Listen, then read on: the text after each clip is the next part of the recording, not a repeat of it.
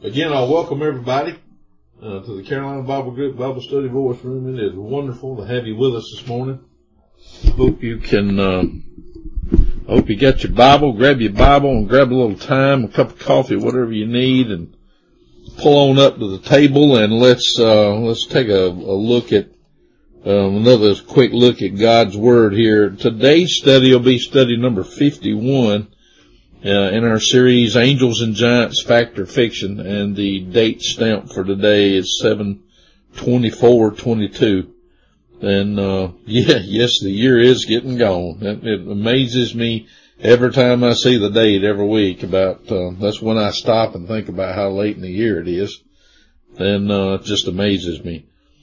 Our purpose in this, uh, study series is to investigate the angels and giants mentioned in scripture and by, by doing that alleviate or trying to alleviate some of the confusion that some scripture verses seem to generate surrounding angels and giants. And, uh, I think we're going to go, we're going to see one of those toward the end of my study today that tends to, at least from my viewpoint, it tends to cause people uh, a lot of confusion and consternation um, with um, certain aspects and understandings of angels, I believe. Uh, last week we looked at at angels as they're spoken of by Paul in the book of Hebrews. Uh, notably, we looked at the the ten references out of twelve in the entire epistle of Hebrews. Uh, we looked at the ten references that are that are mentioned in chapters one and two, and uh, I will reiterate again our our quick run through Hebrews 1 and 2 last week in no way did it justice. Uh, my admonition uh, would be for everybody, if you just want to get your your whistle, your whistle wet about uh, looking at Hebrews 1 and 2, go back and listen to the study. Um, once we get it posted, and I, I hope to get some uh, recordings to Chip today so that we can update the the website. But go back and listen to that one again, just as a springboard uh, to do your own study in Hebrews 1 and 2 because the depths of what God uh, reveals through the apostle Paul to the Hebrews uh, there in Hebrews 1 and 2 is absolutely astounding. And um, it needs to be it needs to be known by us um, probably as much as it did to the Hebrews, although it was written directly to them by the apostle Paul, I believe early in the Acts period. And that's what we're trying to do. Let's take a dispensational look at angels here. Um, and in doing so, I want to try to keep, stay in one dispensation. Like we skipped over Colossians and went to Hebrews and I'll be in, we're going to jump on over to First Peter today for a couple of verses in First Peter. Uh, but I'm trying to do the kingdom references to angels first and then we'll, lastly, we'll go over where we are today with angels and Paul's last seven books that dispensationally were written for the church, the body of Christ. And these books are literally to us, not just for us, as all scripture is, but these books are not only for us, but they are to us as well. Paul's last seven epistles. Ephesians, Philippians, Colossians, Titus, Philemon, 1st and 2nd Timothy. Those are the books the prison epistles, the post-Acts epistles, the, the epistles that reveal the truth regarding the mystery of the church, the body of Christ, and our marching orders for today. And angels are treated differently. And I'll give you a, a spoiler alert that angels are referenced and uh, our admonitions toward angels are different than they were during the kingdom dispensation because angels were min- or were appointed to minister to the to the nation of Israel during the Acts period, even when the Gentiles were being grafted into the hope that they were to receive. Angels had a large part of that ministry. And the fact last week is we read um, or, or, that we're going to read today is uh, is kind of um, a testimony to that. So read with me, turn with me if you would. Uh, enough introduction. Let's get into the word. Hebrews chapter twelve.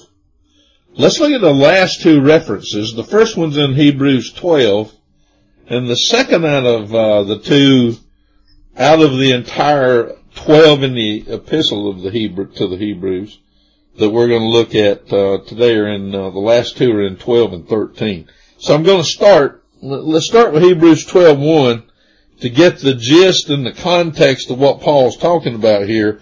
And I'll continue on to the last reference of angels in Hebrews, which is in chapter 13 verse 2. Now, when we pick up with Hebrews 12, everybody knows what Hebrews 11 is all about, right?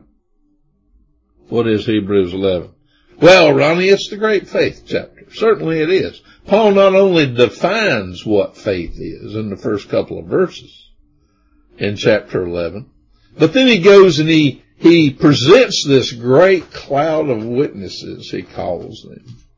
And these witnesses are demonstrable people, people who down through history, the, the history of the Hebrew people and the history of what God has done with, you know, for them down through their history.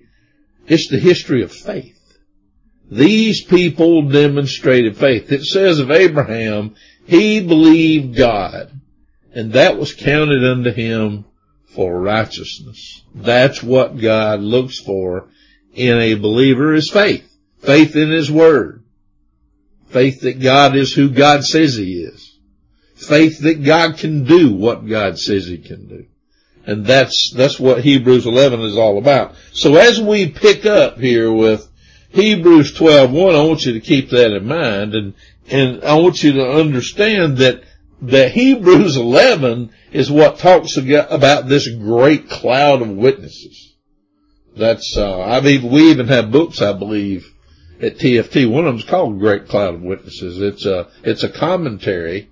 I can't remember which one did it, whether it was Bullinger or Welch but it's, I think it was Bullinger. It's a commentary on Hebrews 11, which is absolutely fantastic. So Hebrews 12:1, let's read.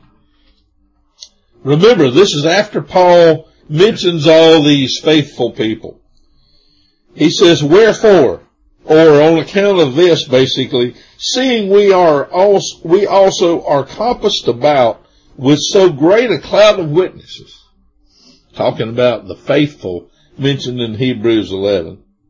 Since we're surrounded basically by this wonderful great cloud of historic witnesses that, that he's just mentioned. He said, let us lay aside every weight and the sin which does so easily beset us and let us run with patient continuance the race that is set before us. And let me tell you, it's with us as it was these Hebrews. This patient continuance is, I know your, your Bible says patience, but the, the real definition of that in the Greek is like a, a patient continuing.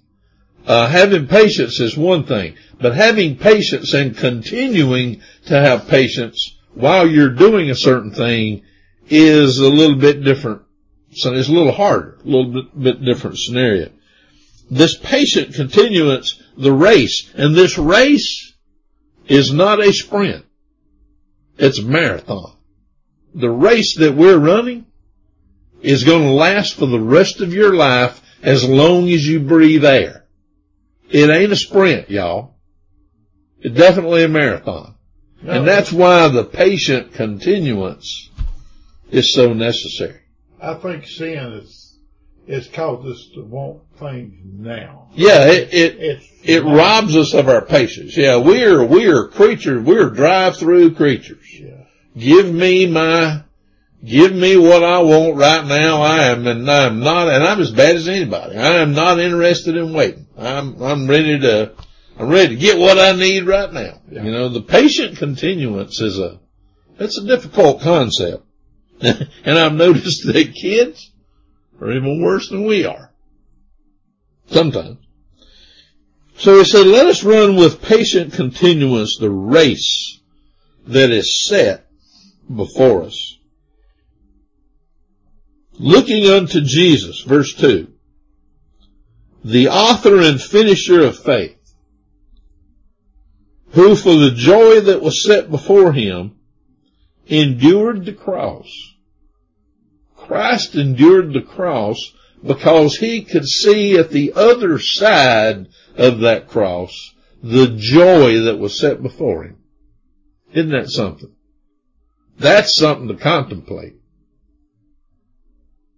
For the joy that was set before him endured the cross, despising the shame, and is now, you could almost put now in there, and is set down at the right hand of the throne of God. Man, that's something. He is now set down at the right hand of the throne of God. For consider him, Paul says, verse 3. Now remember, the whole object of the game of the book of Hebrews to the Hebrews was to get them to accept Christ for who he was. That's what Paul's goal is, why he didn't sign it. His name was not the, the most popular in the world at the time, and I believe that he didn't taint the book by signing his name to it in the minds of the people. Not that I believe it would have tainted it, but in some people's mind, they might have looked and said, oh, Paul writing this, I'm not even going to read it. And they'd slam it shut. No interest in this apostle Paul. He's crazy. He says in verse 3, for consider him that endured such contradiction of sinners against himself, lest ye be wearied and faint in your minds. He said, you have not, he, he said, consider this Christ that endured all this. He said, I want you to think about this for a second. And then he reminds them, you have not yet resisted unto blood, striving against sin. You haven't shed your blood yet, striving against sin like Christ did. That's why he says, I want you to consider what he did here for a second. You ain't put your blood on the line yet like he did for sin. Is what Paul is reminding them of here. Pretty amazing. Verse 5, it said, well, Ronnie, what does this got to do with angels? Well, we're getting there. We're leading up to the reference to angels in verse 22, and then we'll hit it again at 13.2. So don't, don't lose track of where we're going. Although it's a, it's a lot, there's a lot of roses to sniff along the way. And that's pretty much true of anywhere where you open the book of Hebrews, let me tell you. Or anywhere you open the scripture period. But man, Hebrews is, Hebrews is power packed with truth regarding the hope of Israel and, and Christ, the importance of the finished work that Christ did. He says in verse 5, and, and have, and ye have forgotten the exhortation which speaketh unto you as unto children. And this is from Proverbs 3. Paul's going to quote from Proverbs 3, 11 and 12, where he says, My son, despise not thou the chastening of the Lord, nor faint when thou art rebuked of him. For whom the Lord loveth, he chasteneth, and scourgeth every son whom he receiveth. Huh. Now, I, will be the first to admit, and my, uh, my chastener is oftentimes, back when I was a kid, is sitting here with me this morning. And I will admit that as I was getting the whipping, I didn't really see the good in that. It was kind of difficult while you're receiving the chastening to really understand why you're getting it. But, you know, here in my, uh, here in my 63rd year, looking back, I'm thankful for everyone that I got. And I, I look around at the world that we've ended up with, and I wish that a lot more had got what I got, to be honest with you. Because let me tell you what, y'all, we're in trouble. This world that, that is around us, it's got where I can't watch the news. It is awful. Absolutely awful. And I don't know how much worse it can get before we absolutely bottom out, but I tell you, it makes me think of, I'm thankful for every whooping I got, because I needed them. Because it's that chastening that keeps you, as, as he's about to say, keeps you from being a bastard.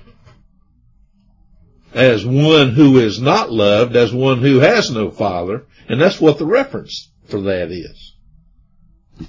You know, it, it's almost as if if you don't raise the child right, chasten him when he needs chastening, you're not doing him any favors. Let me, let me just tell you that right up front. You're setting him up for failure as he gets older.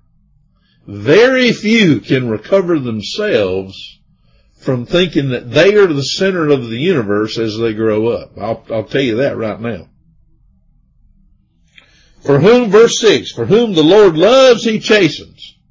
Well, I tell you what, I want to be loved by the Lord, even if it, were, even if it requires a chastening. He said, if you endure chastening, verse 7, God dealeth with you as with sons. For what son is he whom the Father chasteneth not? Well, I just talked about that. The son that the Father chasteneth not is one that is not going to be very productive in, for God or society or anybody except himself. He will be a self-centered individual who will go about doing whatever he's got to do to pleasure himself. He said in verse 8, But if you be without chastisement, whereof all are partakers, then are ye bastards and not sons. Oh, ouch. Ouch. Enough said. Furthermore,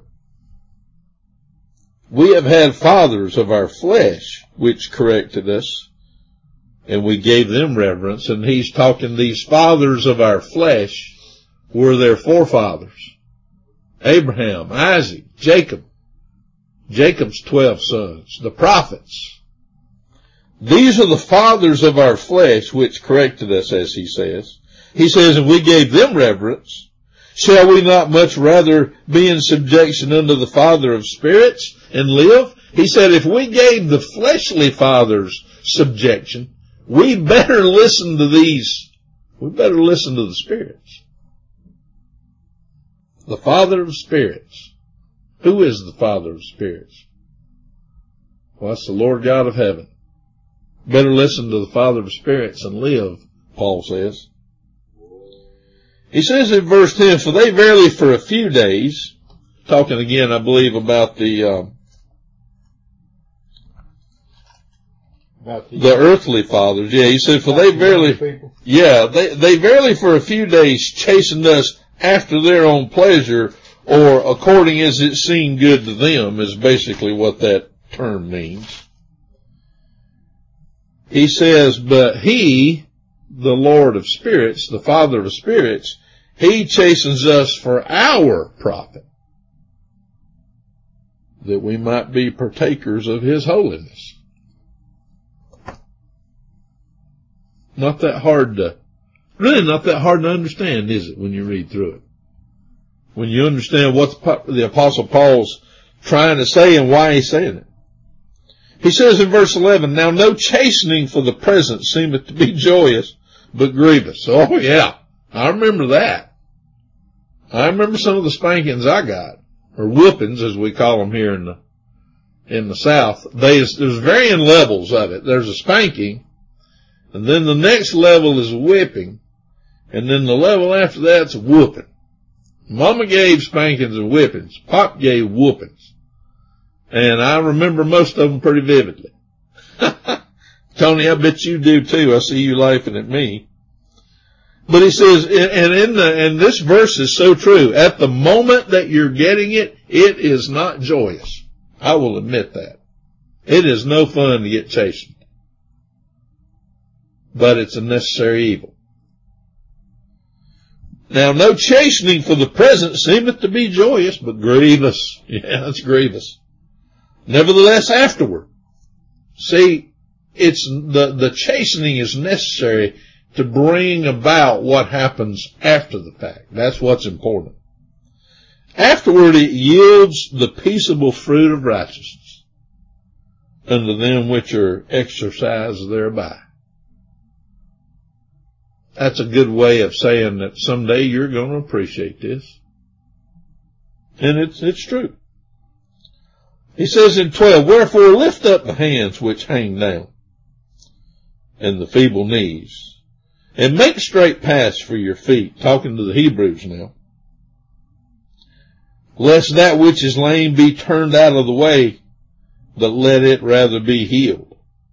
He says in 14, follow peace with all men and holiness without which no one shall see the Lord. Holiness, that sanctification, that, that reverence, without which no one shall see the Lord. You gotta have reverence and humility. He says, looking diligently, verse 15, here's the prize, looking diligently, lest any man fail of the grace of God, lest any root of bitterness springing up trouble you, and thereby, and thereby, he says, many be defiled. Looking diligently. Study to show thyself approved. Same word, I believe. Yeah. Be diligent. Looking diligently, being diligent, all the same thing here. All toward the prize. Verse 16. Well, he, he says, lest any root of bitterness springing up trouble you and thereby many be defiled. And then he rolls right in to saying, uh, let me put this on pause here for a minute. Well, I guess he remembered we're doing a study. Verse six, he rolls right into verse 16 that says, lest there be any fornicator or profane person as Esau, who for one morsel of meat sold his birthright. Well, as opposed to the faithful cloud of witnesses in Hebrews 11, Hebrews 12 holds the example of one who is not so faithful. One who, for one morsel of meat, he said, sold his birthright. For you know that afterward, when he would have inherited the blessing, he was rejected. For he found no place of repentance, though he sought it carefully with tears. Later on, when Esau realized what he had done, evidently Paul says, couldn't find any way to repent, even though he looked for it and sought it with tears. Sorry that he did it. You couldn't get it back. Regret, the regret was there and you couldn't get the, you couldn't get it back. That bullet had done left the gun. That word had done left the mouth. Can't get them back. Verse 18. Paul says, for you are not come. And this is in reference to the new covenant here in comparison to the old. Paul says, for you are not come unto the mount that might be touched and that burn with fire, nor unto blackness and darkness and tempest and the sound of a trumpet and the voice of words. And, and all these are, this is a history lesson back to when God literally came down to the mountain and spoke to the people directly. When God's voice boomed forth from heaven, and let me tell you, evidently for those that were there, that wasn't a lot of fun either. To stand in the presence of the Almighty Creator is an humbling experience. And how the nation of Israel did what they did after seeing what they see, and who knows, I might have done the same thing. But holy cow. The sound of a trumpet, let's read on in verse 19, Hebrews 12. Sound of a trumpet and the voice of words, which voice they that heard entreated that the word should not be spoken to them anymore. I'm going to tell you this once. For they could not endure, verse 20 is in a parenthetical insertion here, is they, the people, could not endure that which was commanded. And if so much as a beast touch the mountain, it shall be stoned or thrust through with a dart. Wow. There's no, not a lot of grace in this, y'all. Not a lot of grace. Verse 21, and so terrible was the sight, Paul said, that Moses said, I exceedingly fear and quake. God said Moses was a man after his own heart. And yet when God came down to the mountain and did what he did in the sight of the nation of Israel, even Moses said, I exceedingly fear and quake. God scares me to death, Moses said. Man. Even though he's left. Even though he knew how tight he and God were, he said, he still scares me. He has. He, he gets has, my attention. He has life and death in his hands. He does. And Moses realized that. You see the, uh, what I want you to see is the comparison.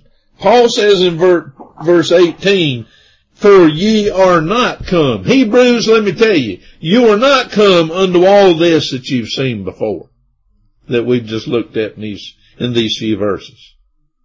The voice of, the terrible, exceedingly ominous voice of God booming down from the heavens and all these rules and regulations and being afraid to move that goes with it. Paul said, you are not come unto that, but ye are come. Look at verse 22. Here's the comparison. You are not come to this, but ye are come, he says. I want you to emphatically see that.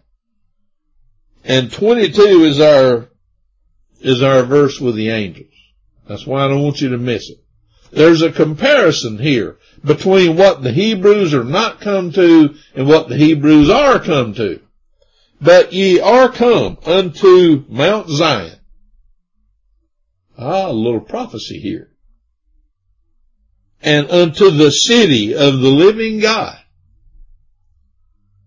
What is that? The heavenly Jerusalem.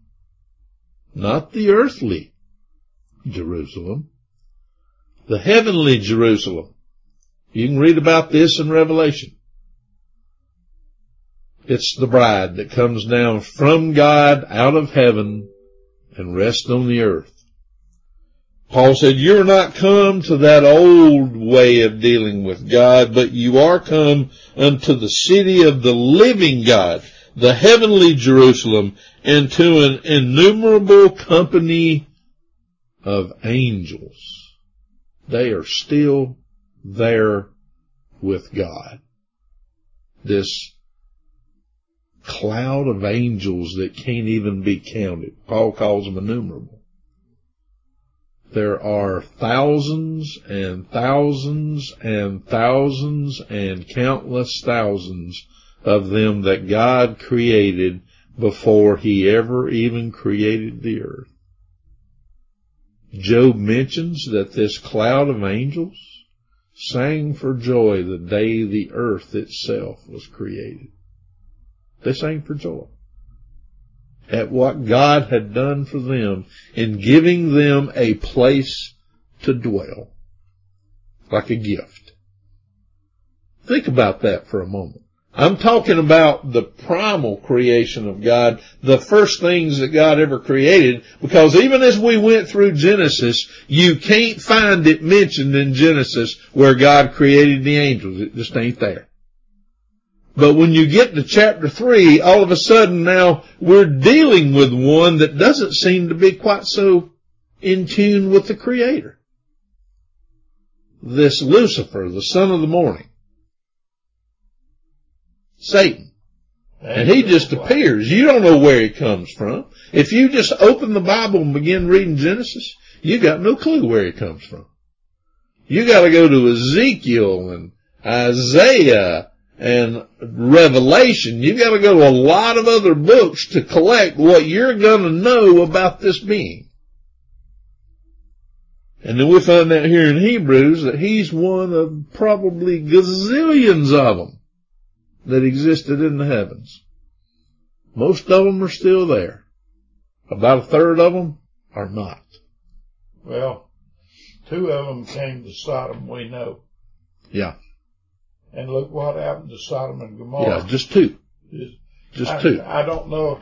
I don't know if they were more there that wasn't seen, but the two was the two important ones that come Made the judgment. And and and and left God talking basically to God in His tent, and they went on to Sodom. Yep. And look what happened. Yep. When they got there and all the stuff they went through with Lot, remember they was in Lot's house and, and Lot tried to send out his daughters and all that. No, we don't want the women. We want those, we want those beautiful men that are in there. Send them out here. And then we all know the rest of the story. We know exactly what happened. Yeah. And see, Lot's wife looked back. I don't know if she was looking back because that was her home or what, but the fact was, or whether she was involved in all this stuff or not, but she didn't make it. Yep. She became a pillar of salt. Yes. just because of the judgment of God. Judgment of God in those days was different and more severe than uh, the understanding of grace that we have in the current dispensation. And that's not that hard to see. I mean, people can climb the highest mountain and shake their fist and cuss God all they want to nowadays. Nothing happens. Well, it seems like we're kind of heading back. Uh huh. I would agree. To an innumerable company of angels. I wanted you to see that. I wanted you to understand that in the heavens, they've always been there. They predate us. They existed on the earth before us. The earth was their home before it was cast into the water and brought forth and restored and Adam created and the earth given to man and he lost it to that angel, that Satan. And it's still our home in the flesh, but it's not our home in the spirit. Remember that. He said, you're come to an innumerable company of angels, Hebrews, to the general assembly and assembly of the firstborn which were written in heaven, and to God the judge of all, and to the spirits of just man made, perfect, and that being made perfect there is in resurrection. This refers to a future event. And you need to, I'm not going to get all into this today, but check out Revelation uh, chapter 20 verse 4. This is, I believe, the first resurrection going on here. This, uh, all these spirits of just men made perfect. Men are only made perfect by resurrection. They have to be resurrected. So you're come to the city, you're come to the general assembly and the assembly of the firstborn which are written in heaven, and you are come to Jesus. Wow. The mediator of a new covenant, a kanos diathekos. A new covenant, not the old, but the new. And to the blood of sprinkling that speaketh better things than that blood of Abel. Wow. The sprinkling of the blood of Christ in the holy place in the heavens spoke way better things than the sprinkling of the, or the spilling of the blood of Abel into the dirt. Remember Cain and Abel? Remember what happened to Abel? And God said, Abel's blood cried to me from the ground. All that would not be now because of what had taken place at the hands of Cain. Amazing. Paul said, see that ye refuse not him, verse 25. See that ye refuse not him that speaketh. For if they escape not who refused him that spake on earth, much more shall not we escape if we turn away from him that speaketh from heaven. Wow. Whose voice then shook the earth. But now he hath promised. Who promised? God does. He hath promised saying, yet once more, I shake not the earth only, but also the heavens.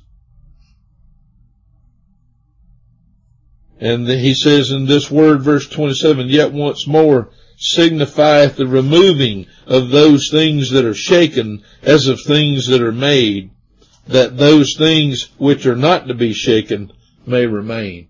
There remains yet, y'all, a violent shaking of the earth. This old earth has been through a lot. Well, let me tell you what. This old earth has a lot yet to happen, according to what I read in scripture. A lot of shaking, a lot of upheaval, a lot of calamity, a lot of burning up. There's a lot going to happen to this earth in, in God's future. A lot. Yeah. We are not done. Let me tell you. It ain't over. It is not over. Now all these plates that have been moved away from each other and all this, all that's got to come back into place. All the groaning and travailing, you're right. That incidentally in verses 26 and 27 is quoted from Haggai chapter 2, 6 and 7. That's not a book that we see very many quotes from. Mm. Haggai chapter 2 verses 6 and 7. When he says yet once more means that it is still yet to come. Yet once more, God says. It says that signifies the removing of those things that are shaken in spite of the things that will remain and not be shaken. God can remember the separating of the the sheep and the goats. God can separate what he needs to separate. He said, wherefore in verse 28, we, receiving a kingdom which cannot be moved, he said, let us have grace, whereby we may serve God acceptably with reverence and godly fear. For our God, as Peter mentions in 2 Peter 3, is a consuming fire.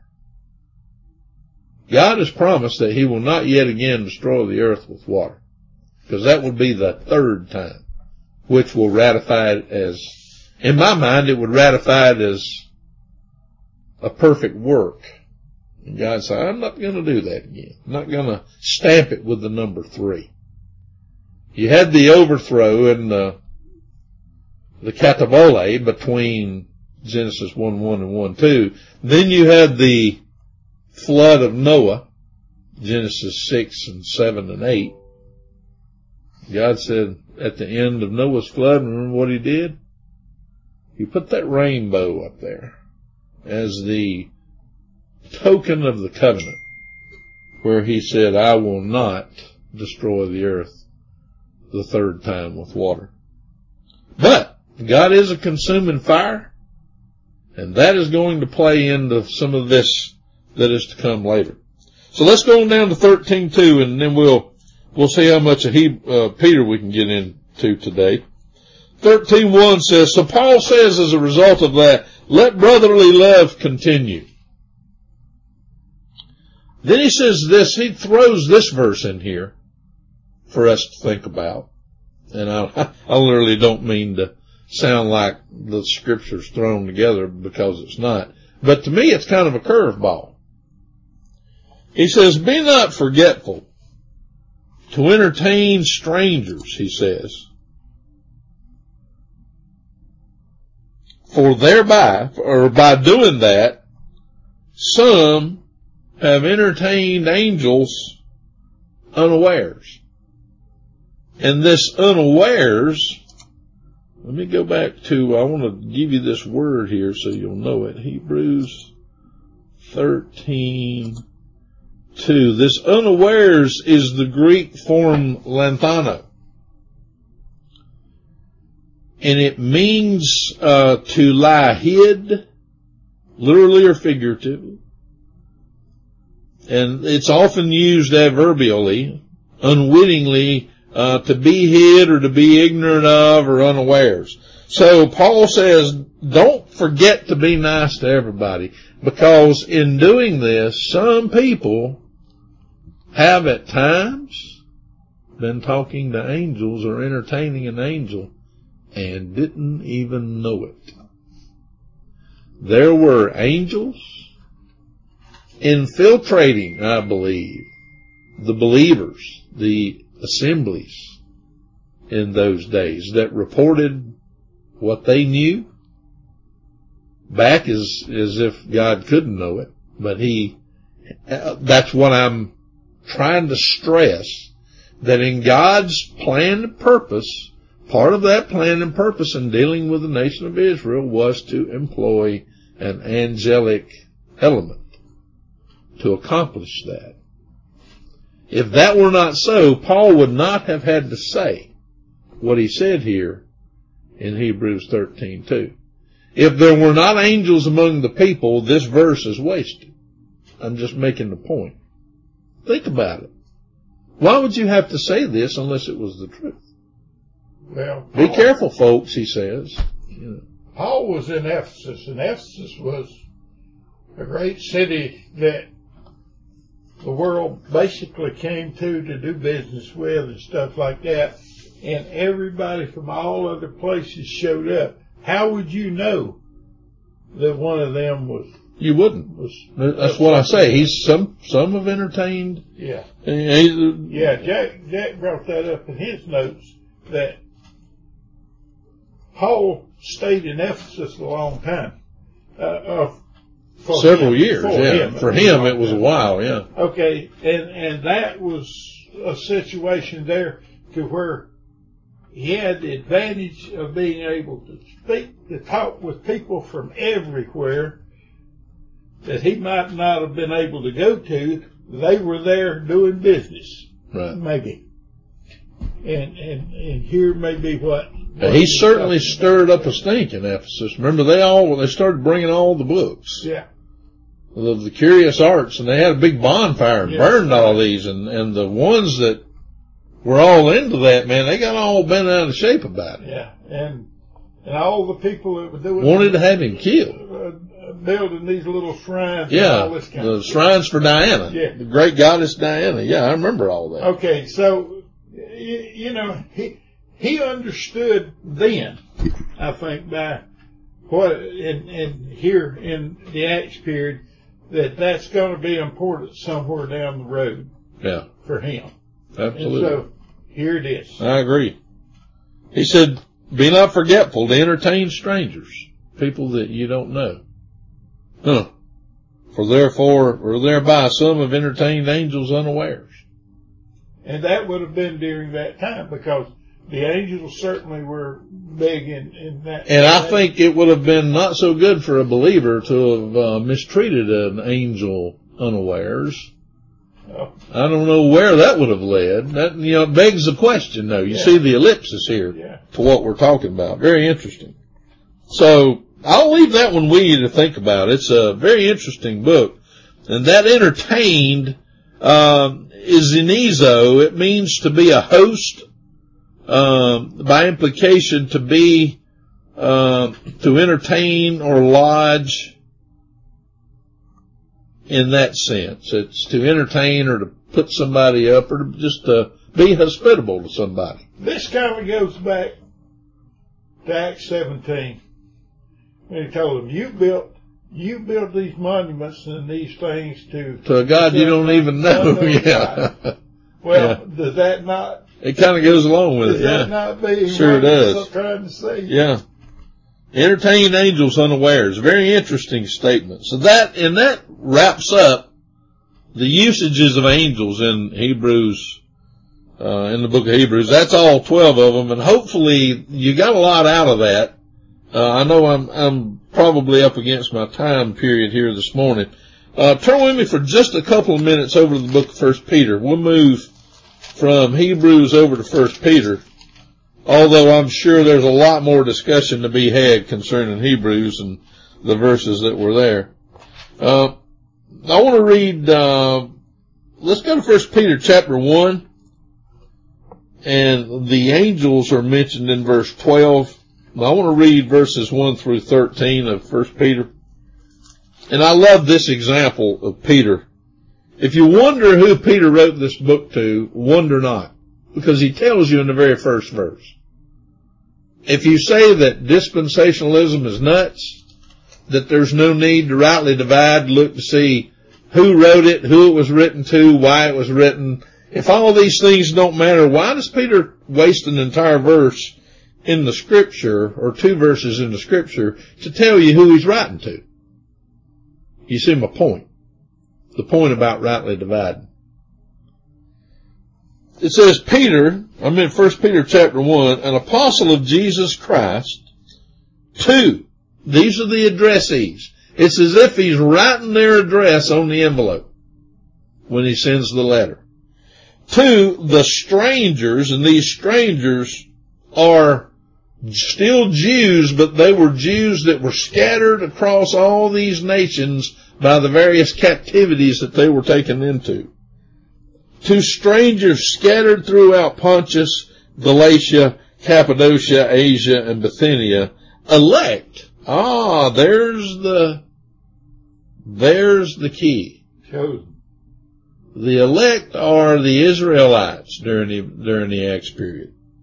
Elect according to the foreknowledge of God the Father through the sanctification of the Spirit unto obedience and sprinkling of blood of Jesus Christ, grace unto you all, uh, unto you, and peace be multiplied. Peter says, Blessed be the God and Father of our Lord Jesus Christ, which according to his abundant mercy hath begotten us again unto a lively hope by the resurrection of Christ from, of Jesus Christ from the dead. Wow. To an inheritance. Ah, seems like Paul talked about this a little bit. We have an inheritance. Peter says. To an inheritance incorruptible and undefiled and that fadeth not away reserved in heaven for you. Ah, remember Paul talking about a heavenly city? Sounds familiar, does it not? Sure does. The heavenly city.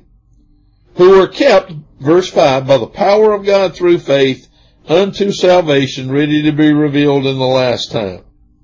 He says, wherein ye greatly rejoice, verse 6. Though now for a season, if need be, you're in heaviness through manifold temptations. Kind of has the same theme that Paul was going over when he wrote to the Hebrews. Mm-hmm. Peter goes on and says in verse 7 that the trial of your faith. Oh, you mean there's a little testing to the faith? Sure is.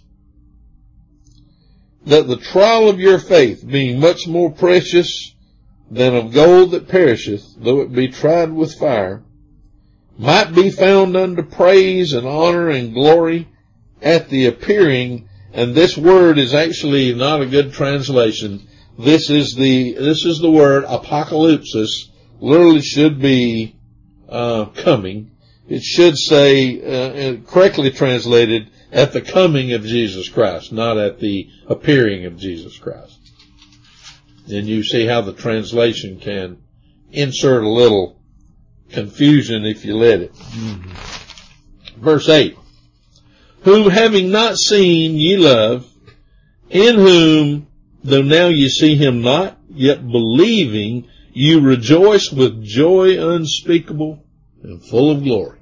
That's where the song came from. I know if you've been to a Baptist church, you've sang joy unspeakable and full of glory. Remember full of glory. Everybody remembers that. Receiving the end of your faith, verse 9, even the salvation of your spirits, of which salvation the prophets have inquired and searched diligently, who prophesied of the grace that should come unto you. Searching what or what manner of time, verse 11, the Spirit of Christ which was in them did signify when it testified beforehand the sufferings of Christ and the glory that should follow. The prophets, when they even said these things, were a little taken back by them. And it said that these prophets uh, have inquired, they inquired and searched diligently about these things that were forespoken of the Lord Jesus Christ. And I'm going to read down through uh, verse 13 here. Unto whom, verse 12, it says, it was revealed that not unto themselves, but unto us, they did minister the things which are now reported unto you by them, that they, or, or that have preached the gospel unto you, with the Holy Ghost sent down from heaven, which things the angels desire to look into. Did you know that this innumerable company of angels have a lot of questions about what their fate is going to be when the Son of God is revealed again in the heavens? Because right now, as the heavens sit, the Son of God is hidden God. He will be manifested in the heavens in the day of Christ. And guess who's going to be there as part of his body when he's manifested? Yep, you're listening to him. And a lot of you, or all of you, will be there at the same time I am.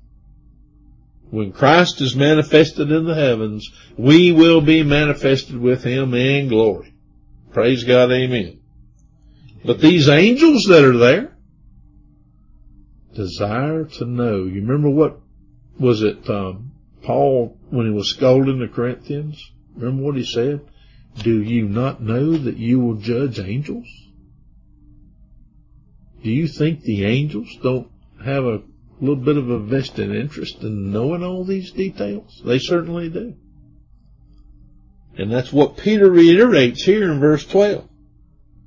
He said, Unto whom it was revealed that not unto themselves, but unto us, they did minister the things which are now reported unto you by them that have preached the gospel unto you with the Holy Ghost sent down from heaven, which things, that gospel that was sent down from heaven, are the things which the angels desire to look into.